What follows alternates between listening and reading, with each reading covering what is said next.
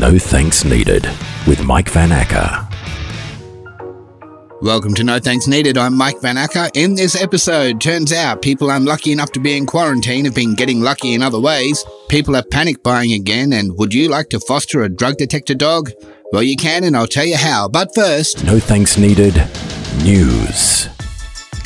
Just when we thought 2020 couldn't get any crazier, Kanye West has announced he's running for the US presidency. The only thing crazier than that is this thought First Lady Kim Kardashian. They join a long line of famous people getting into politics. Think Ronald Reagan, think Clint Eastwood, think Arnold Schwarzenegger.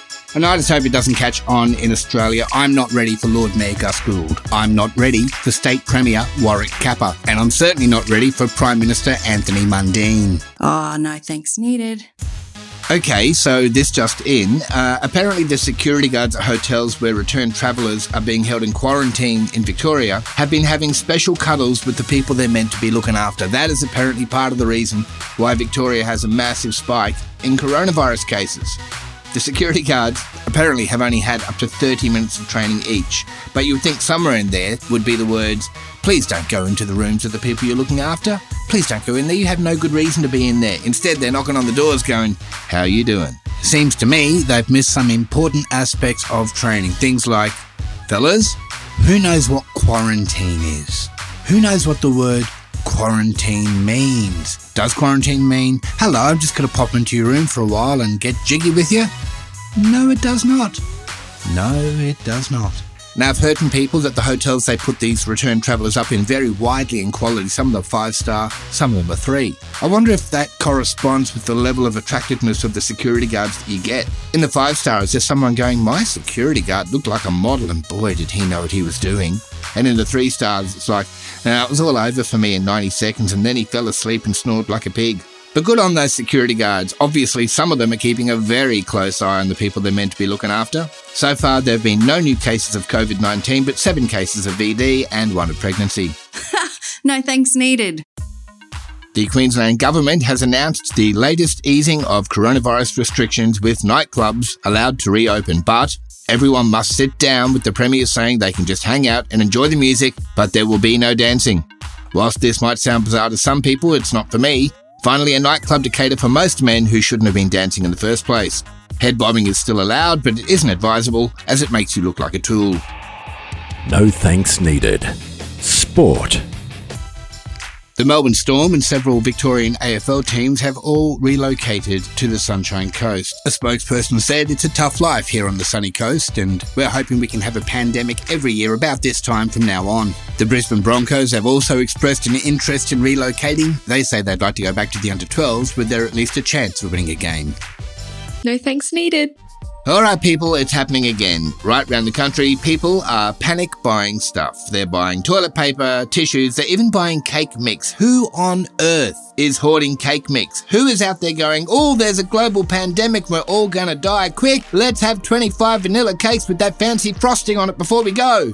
I promise you, if I thought the world was about to end, I'm not buying cake. As a minimum, I'm after tequila and some other stuff that you can't even buy at Woolies. So with panic buying setting in again, it makes it embarrassing and difficult to buy stuff you've just run out of. Like we legitimately needed some toilet paper at our house. We just run out. So I grabbed a 10 pack. I didn't buy the 24 pack because I, I didn't want to have to stick that much in the cupboard in the laundry at home. So just a 10 pack for me.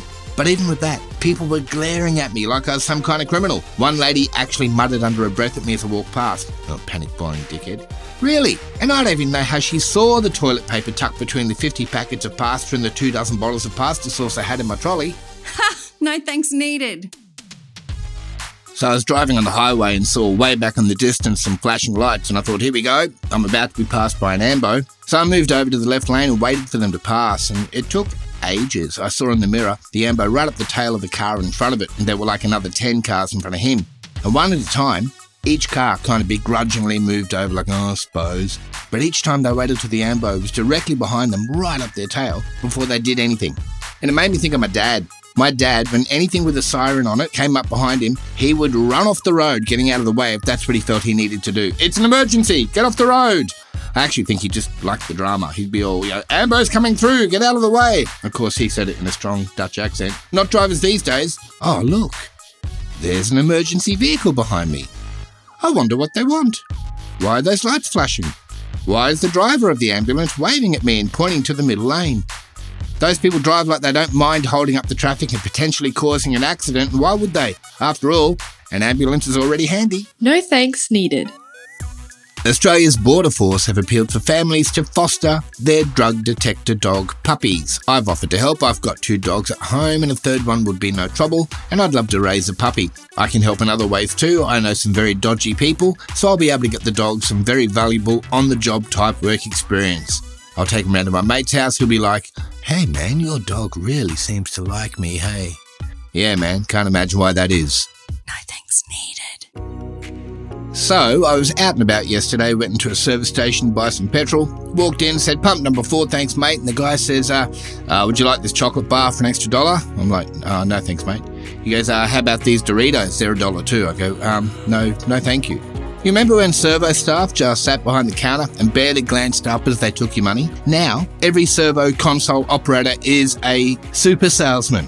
I'm buying petrol, I'm not thinking food. I blame Macca's for this. Macca's started this with their whole, would you like fries with that? Would you like to convert that to a meal deal? No, I wouldn't, thanks. I'd ask for them if I wanted them.